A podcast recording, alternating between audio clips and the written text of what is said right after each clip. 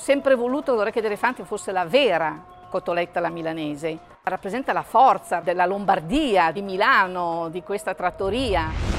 Noi penso che a livello di testa, a livello di mentalità, noi penso che siamo unici nel modo di essere nostro. Noi siamo noi, tanti ci vogliono copiare ma fanno fatica. Ciao Italia Football Club, un grande saluto da Ringo Gattuso, un abbraccio grande, ciao. Italia Football Club, un programma di Vito Romagnello. Il 16 dicembre 1899 nasce il Milan Football and Cricket Club. Almeno questa è la data di fondazione ritenuta ufficiale dalla società rossonera. In mancanza dell'atto costitutivo si fa riferimento a una notizia pubblicata dalla Gazzetta dello Sport il 18 dicembre di quell'anno. Finalmente, dopo tanti tentativi infruttuosi, anche la Sportiva Milano avrà una società per il gioco del football. All'uopo la presidenza ha già fatto pratiche ed ottenuto per gli allenamenti il vasto locale del Trotter, dove si può recare chiunque desideri imparare a giocare a calcio. La stagione 1999-2000, quella del centenario, è la prima in rossonero del centrocampista Gennaro Gattuso, 21enne arrivato da Salerno, dopo essere cresciuto nel Perugia ed avere giocato un anno in Scozia. Un percorso che lo porta dalla sua Calabria al tetto del mondo, raggiunto nel 2006 con l'Italia di Lippi e l'anno dopo con il Milan di Ancelotti. Alla Coppa del Mondo per club del 2007 si aggiungono tanti altri successi in rossonero per Gattuso, una Coppa Italia, 2 scudetti e altrettante Supercoppe italiane, 2 Champions League e 2 Supercoppe UEFA. Un'avventura lunga 13 anni, conclusa nel 2012 quando, commosso in conferenza stampa, ha annunciato l'addio. Chi ha lottato con me per tanti anni, lo zoccolo duro lo stava lasciando e penso che era arrivato anche il momento che io mi mettessi da parte. Per me è stato un sogno, 13 anni non sono pochi. Quando indossi la maglia che sin da bambino hai tifato è stato davvero un grandissimo sogno. Io ho vissuto l'epoca quando c'era Maldini e Costacurta e anche a loro devo dire un grandissimo grazie. Questa gente ha insegnato a me, ad Ambrosini, questo rispetto, queste leggi. È giusto che le maglie di Maldini e Baresi è giusto che venivano ritirate, noi abbiamo smesso in tanti ed è giusto che lasciamole là e le facciamo indossare ai nostri compagni. Gattuso presto si guadagna il soprannome Ringhio per la grinta e il carattere con i quali trascina compagni e pubblico. Un calciatore combattivo, amato per la generosità, soprattutto con la maglia della Nazionale. Ogni volta che ho indossato la maglia azzurra e sentivo l'inno, dentro di me scorreva sempre la mia infanzia, che era un'infanzia povera ma bellissima e che la rifarei, che mi manca oggi. E pensavo sempre le belle cose che per me erano belle, la voce di mamma che mi chiamava dal balcone, che erano le 7 di sera, le 8 di sera, e giocavo ore e ore senza stancarmi, arrivavo a casa.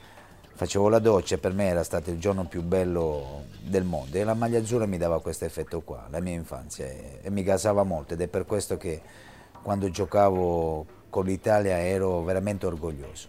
È stato un gioco, ho avuto la fortuna che mi hanno anche pagato profumatamente, ma è sempre, se lo dovevo fare gratis lo facevo uguale e lo dimostra il fatto che oggi vado a giocare con gli amici e devo pagare il campo per giocare. Questa è dimostrazione che sono stato fortunato, un privilegiato, ma l'avrei fatto anche gratis e questo, e tuttora oggi questo non lo dimentico e la mattina quando mi sveglio bacio sempre per terra e ringrazio Dio.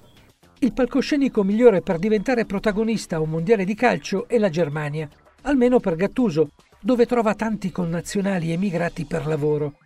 In quel momento tuttora c'ho dei fratelli di mia madre, delle sorelle di mia madre. Mio padre e mia madre quando avevano 15 anni hanno vissuto per 2 anni in Germania a lavorare e la sentivo dentro e sentivo, come dire, la sentivo dentro di me parlare di tutta questa gente che ha dedicato una vita nelle fabbriche in Germania e quando ne parlavo veramente perché ne sapevo, perché l'ho vissuta e l'ho toccato con mano nel quotidiano quello che è, i sacrifici che hanno fatto tutta questa gente per lavorare.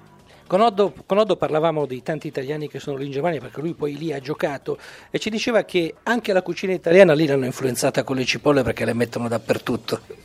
Sì, vabbè, ma a chi piace va bene, a me piace molto, nel senso dopo me ne può fregare di chi...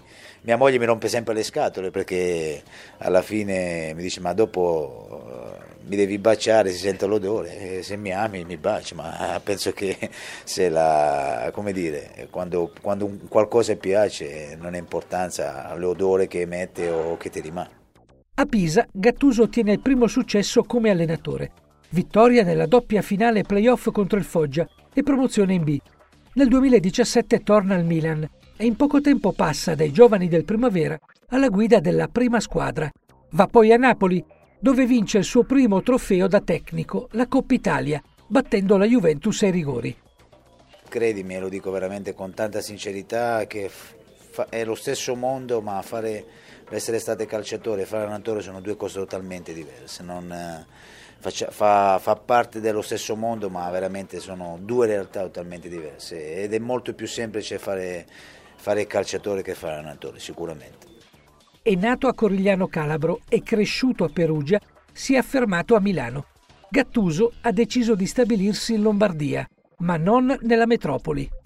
Io sono scappato via da Milano perché ho vissuto solo un anno, dopo sono venuto qua a Gallarate. Non stavo bene in quella città, troppo stress, troppo caos, non era la mia portata, e ho preferito che dopo è il posto dove vivo con i miei figli, dove mi sono radicato, che Gallarate. Il gusto dello sport. Devo dire che una buona orecchia d'elefante con rucola e pomodori non mi fa schifo, anzi mi piace molto. L'orecchia d'elefante è una variante della cotoletta alla milanese, nata negli anni '80. A Milano di cotoletta si sente parlare già nel 1134, come riportato nel menù di un pranzo festivo di canonici di Sant'Ambrogio. A proposito di storia, sempre a Milano si trova la più antica trattoria d'Italia, la seconda più vecchia d'Europa. Si chiama Bagutto, esiste dal 1284, e il nome deriva da Begutto, che in lombardo vuole dire bagordo, ingordo. Qui incontriamo Gemma Bosoni, che ci svela i segreti della vera orecchia d'elefante. Io sono un po' malata sull'orecchia d'elefante, nel senso che io ho sempre voluto che l'orecchia d'elefante fosse la vera cotoletta alla milanese, naturalmente rigorosamente di vitello, rigorosamente con l'osso, rigorosamente fatta in padella con burro chiarificato, per cui se non è così non è orecchia d'elefante per quanto mi riguarda. La cotoletta rappresenta la forza di questo ristorante, tipico piatto veramente lombardo che ormai poche persone fanno come dovrebbe essere fatta, perché tantissimi usano il maiale, tantissimi usano delle cotolette piccole senza l'osso e le chiamano cotolette, insomma, ecco, c'è veramente sulla cotoletta, sull'orecchia d'elefante, io la definisco orecchia d'elefante, sull'orecchia d'elefante c'è tutto un suo perché. Dall'antica trattoria Bagutto, nella quale torneremo per farci raccontare la storia del locale più vecchio d'Italia, ci salutiamo. Si parte verso nuove città per giocare. Ci sentiamo in giro. Italia Football Club, un programma di Vito Romagnello.